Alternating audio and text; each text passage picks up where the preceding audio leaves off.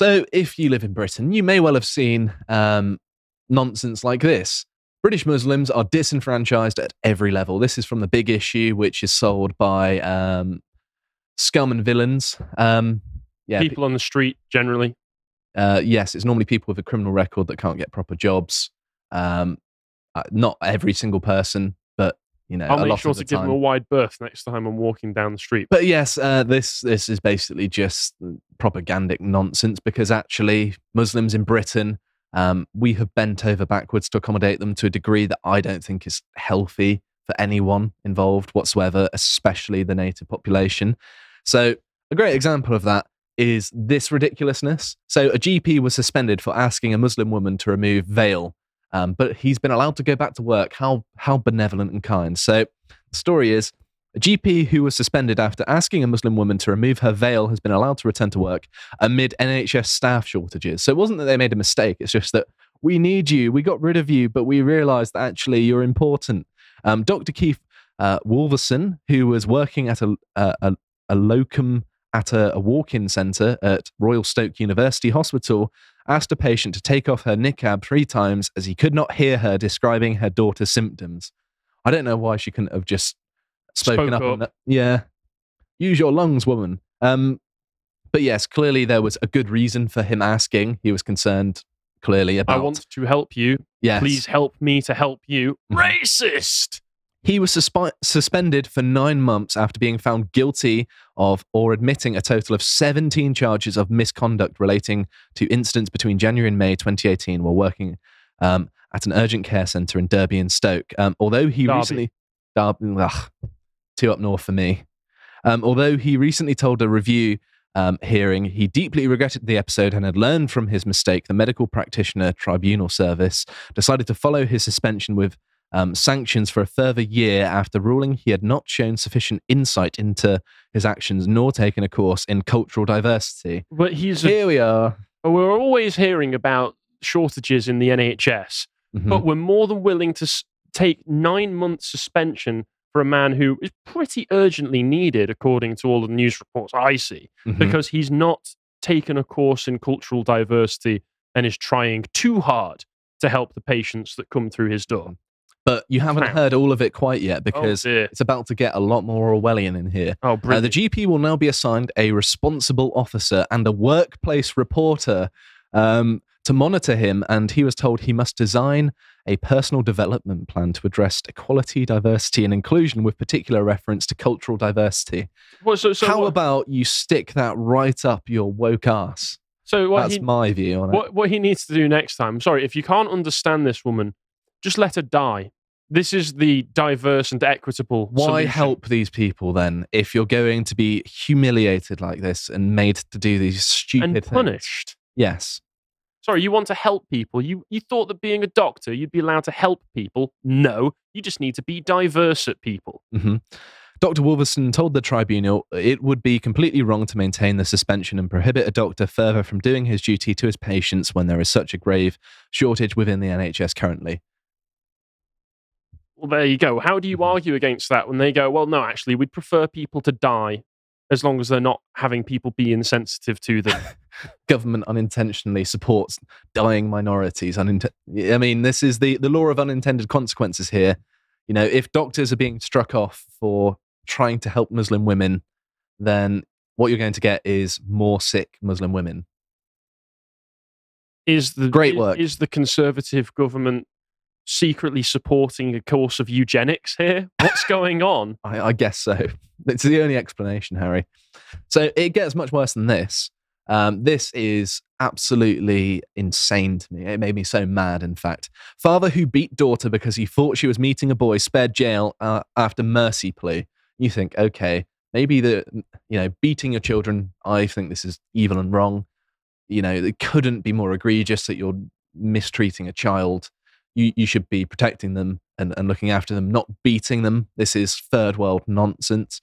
Um, but the actual details of this are just sickening. So, a father who battered his 15 year old daughter with an iron bar after accusing her of secretly planning to meet a boy on the morning of her GCSE English exam has been spared jail. Um, Hussein Alinzi, 59, a delivery driver, attacked the teenager after dropping her off at school early and discovering the gates were still locked. The father of seven berated her for wearing makeup and accused her of secretly plotting to meet a boy ahead of her exam. It later emerged she was only wearing makeup to cover the bruises sustained in a previous attack by her father. Oh, that's awful. What a monster. And he's spared jail. He should be deported, not, you know, just saying, oh, it's just a slap on the wrist. You're fine. No. Well, that's that's the funny that's the funny thing, isn't it? It turns out that if you import third world populations, all of a sudden you get third world culture.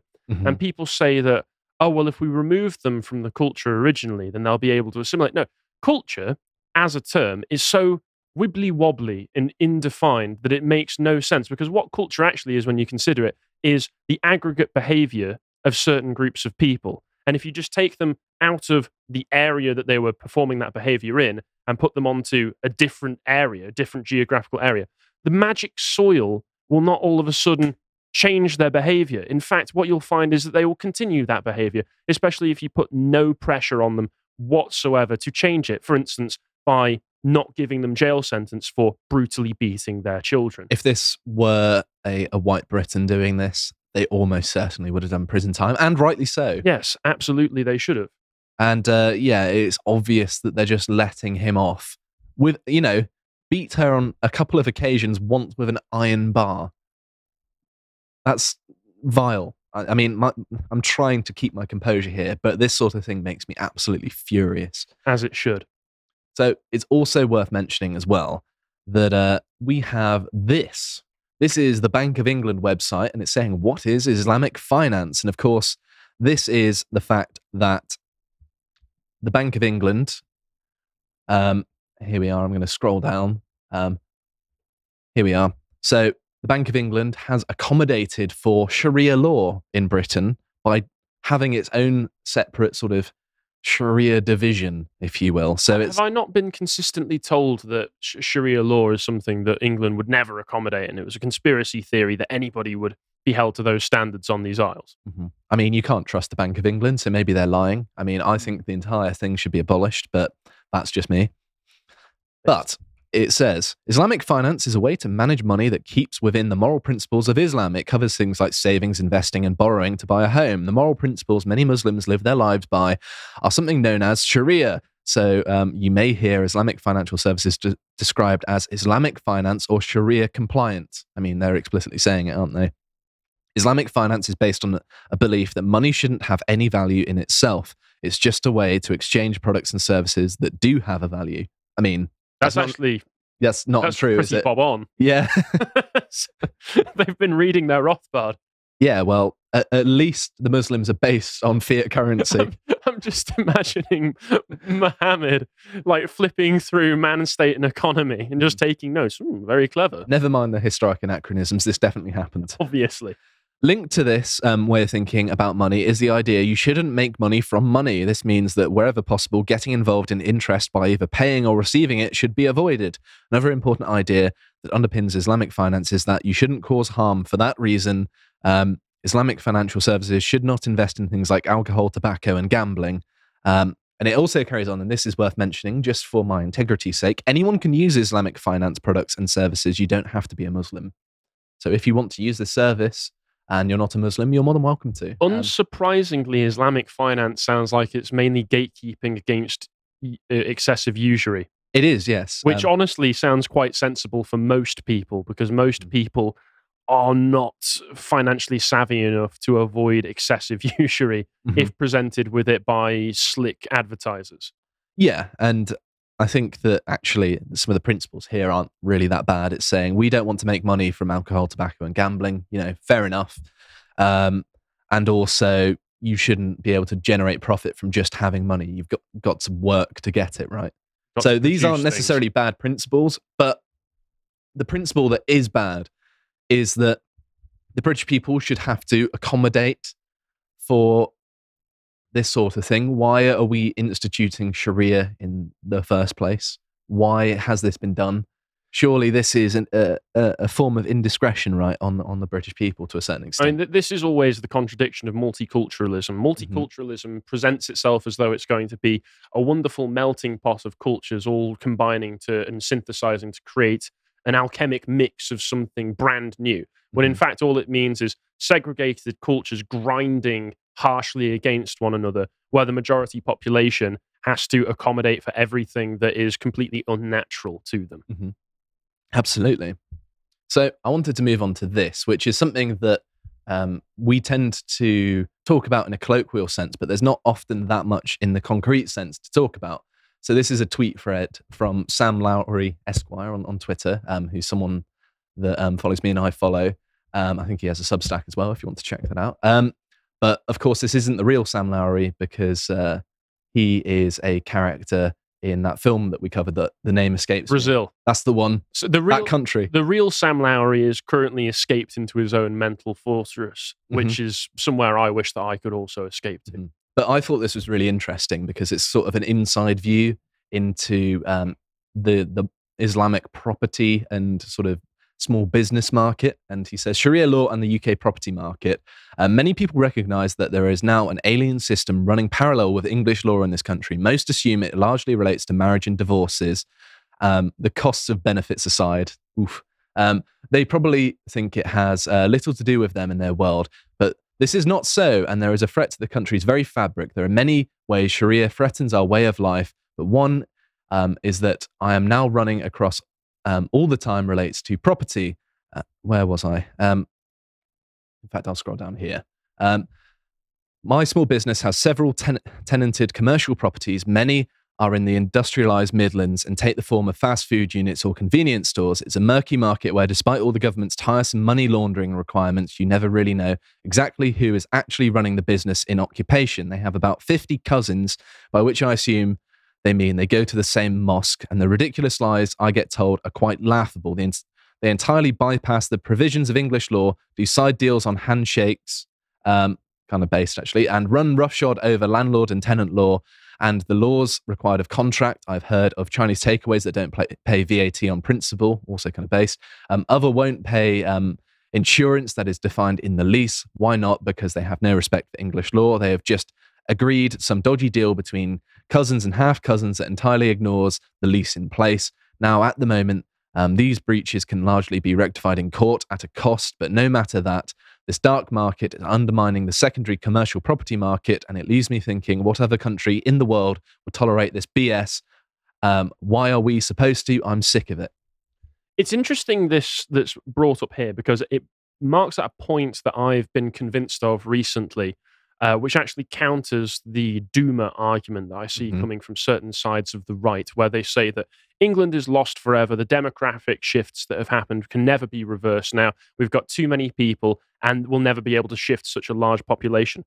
Whereas actually, when you look at the facts on the ground, most of these people have no connection to this land. They have no historical connection to it. Whether or not the government is trying to propagandize us that they do have a historical connection here, they know that it's BS and they know that they don't actually. So they have no sentimental ties to this land. The only reason that many of them are here are because of the economic benefits like this that they can get from the UK government, not just in form of handouts and social housing like we see with the Somalian population, but also these business agreements where they just don't have to adhere to the same laws as the Mhm. rest of us. All it would take is some enterprising faction to come into the government and without even doing anything, you wouldn't even need all of the fiery rhetoric. You wouldn't need some firebrand to come in and say, we need to clear them out. All you would need is somebody to say, what we're going to do is apply the laws fairly and equally. And all of the regulations, I know this is going to hurt you, but you've got to be utilitarian about some things. We're going to apply the regulations that are already in place equally across all businesses. All of a sudden, without the benefits that they receive, without the excuses and little handouts that are made for them, you would get a mass migration out of the country because all of these benefits they're receiving would be taken away. They would suddenly have to operate to the laws and they would not be able to have all of this shady goings on behind the scenes, which Mhm. is the only reason that they're here in the first place. Because most of the money they make is being sent back to their home countries anyway. Yeah, well, the fact that they're avoiding, you know, VAT and taxes and all that sort of stuff. I mean, I believe taxation is theft, but at the same time, when a population that's hostile to the dominant culture in Britain is getting these privileges when I don't, it makes me kind of annoyed and a bit jealous, actually. I, I want to not pay tax. All it would take is the fair and even administration of all of these rules. that is a fair point. yeah. And most of these people would leave because the only reason that they're here is because they receive these financial benefits in the first place. my my general hatred of rules will have to be swallowed because that is a good idea. To be fair, Mm. And once So- you wouldn't need to be branded any sort of ism or phobe at all. You Mm-hmm. just need to say, hey, I am a believer in the law, and these laws should apply fairly. And you can't really make a principled or reasonable argument against that. you just you should just take the approach of saying I am the law and, and do what you want. Yeah, Mega City One, here I come. so another thing that's worth mentioning as well is that um, there are exceptions for the humane treatment of animals. Um, this is something that I care about. I mean, I'm not a vegetarian or anything, but if I buy meat, I make sure it's you know organic, nice meat. Um, Free range. yes, you know you get good quality. You, you get what you pay better for. if it's been treated well in Mhm. its life. Exactly. And you can have you can eat it without any guilt because you're like, it had a reasonably good life. It wasn't in a factory farm. It's fine. So, you know, I'm, I'm not being some weirdo hypocrite here, but here we have the RSPCA talking about um, uh, means of slaughtering animals in Islam. So it says current UK law requires animals to be stunned before slaughter so they don't feel pain. However, exemptions are allowed um, that permit non stun slaughter for religious purposes, i.e., Muslim and Jewish communities. And yeah, I, I think that stunning an animal so it doesn't feel pain is a good idea. And I think that if you don't do that, you're a barbarous monster. You are inflicting unnecessary pain. We have the technology, the means to make sure that they aren't in pain when they're killed.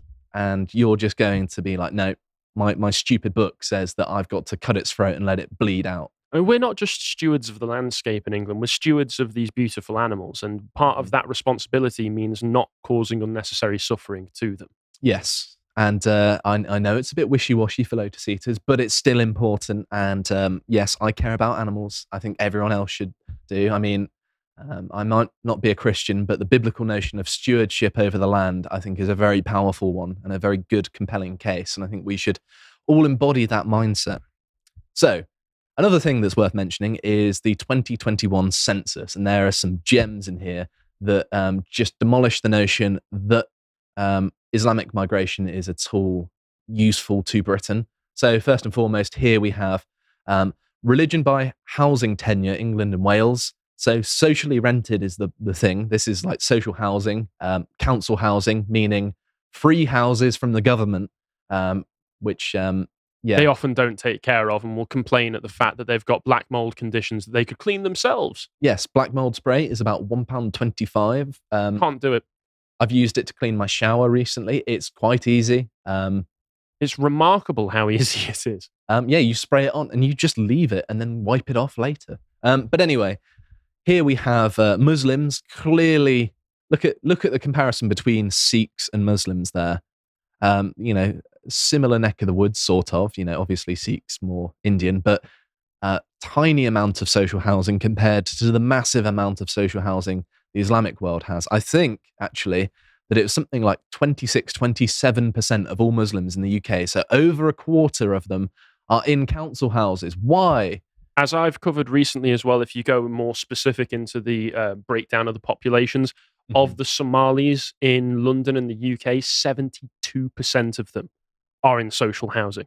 There's no reason for them to be here, then, is there? Absolutely not. They are pure drain on resources that this country is already increasingly hemorrhaging. And on to the next one um, religion by oc- um, occupancy rating of bedrooms, England and Wales. Um, so this is, again, Islam right at the top. So I think that this is So this is overcrowding in homes. Yes.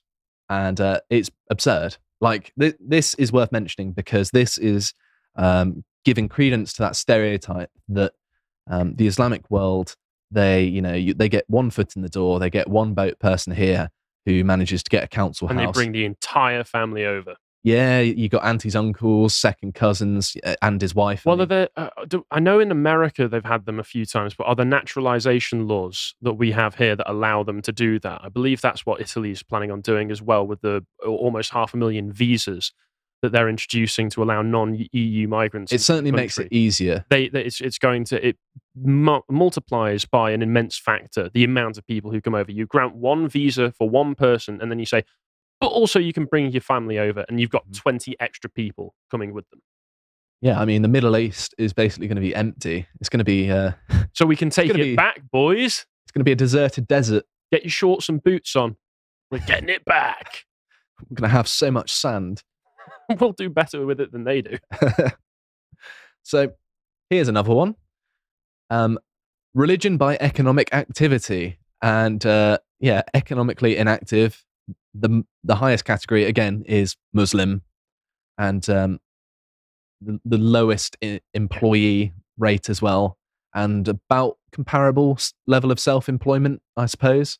Also, re- remember that uh, that probably won't take into account the illegal jobs that they'll take on, mostly course, as yeah. delivery drivers. Mhm. Un- unironically, that is what most of these people will be doing off the books. hmm And uh, Connor pointed out this to me that a lot of this, um, and they say this themselves, um, it says among people who identified as Muslim, the group with the highest percentage of economic inactivity, um, 16.1% were looking after home or family, and 13.8% were students, compared with 5.8% and 7.3% of the overall population, respectively.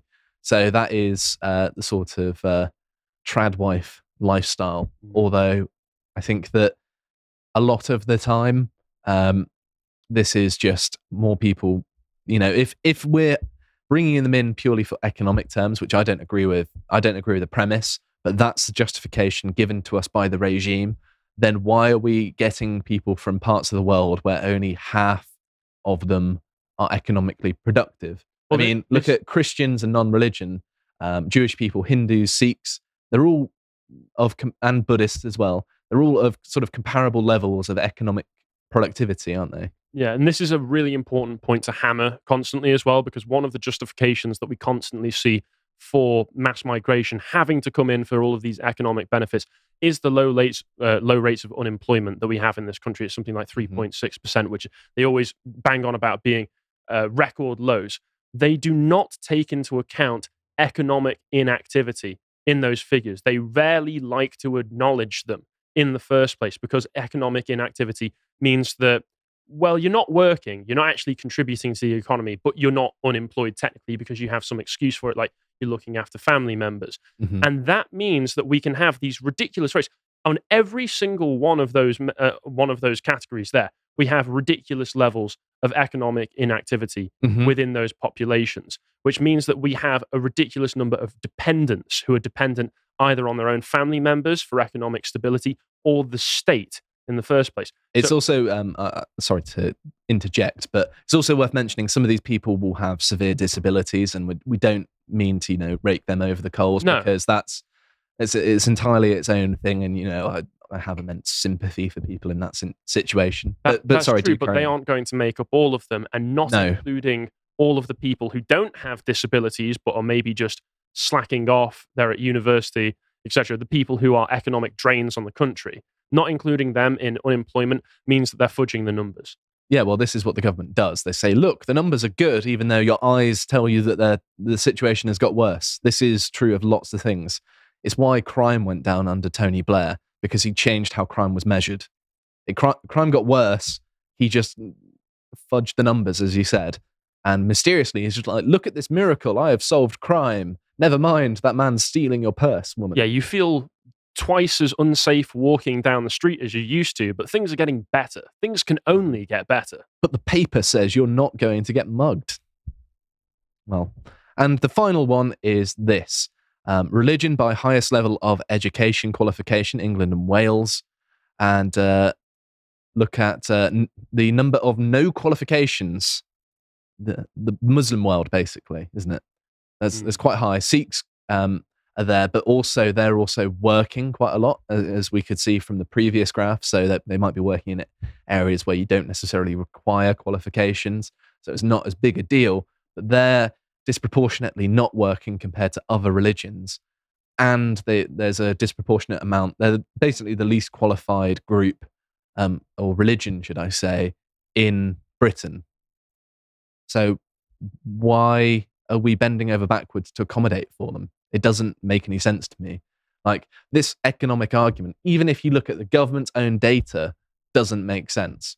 I mean, I would I would argue that mass immigration is a, a, net economic negative by a significant margin. It's just that the way they measure the economics allows them to fudge it. Well, there's the excellent graph that you've not got included in here, but uh, maybe somebody could bring it up in the editing afterwards. I can send it through um, from The Economist, which shows that if you're going to take proportion the actual uh, populations of migrants into the UK and separate them into their origin, the only population that is of any economic benefit to the country at all is, I think, mainly Denmark.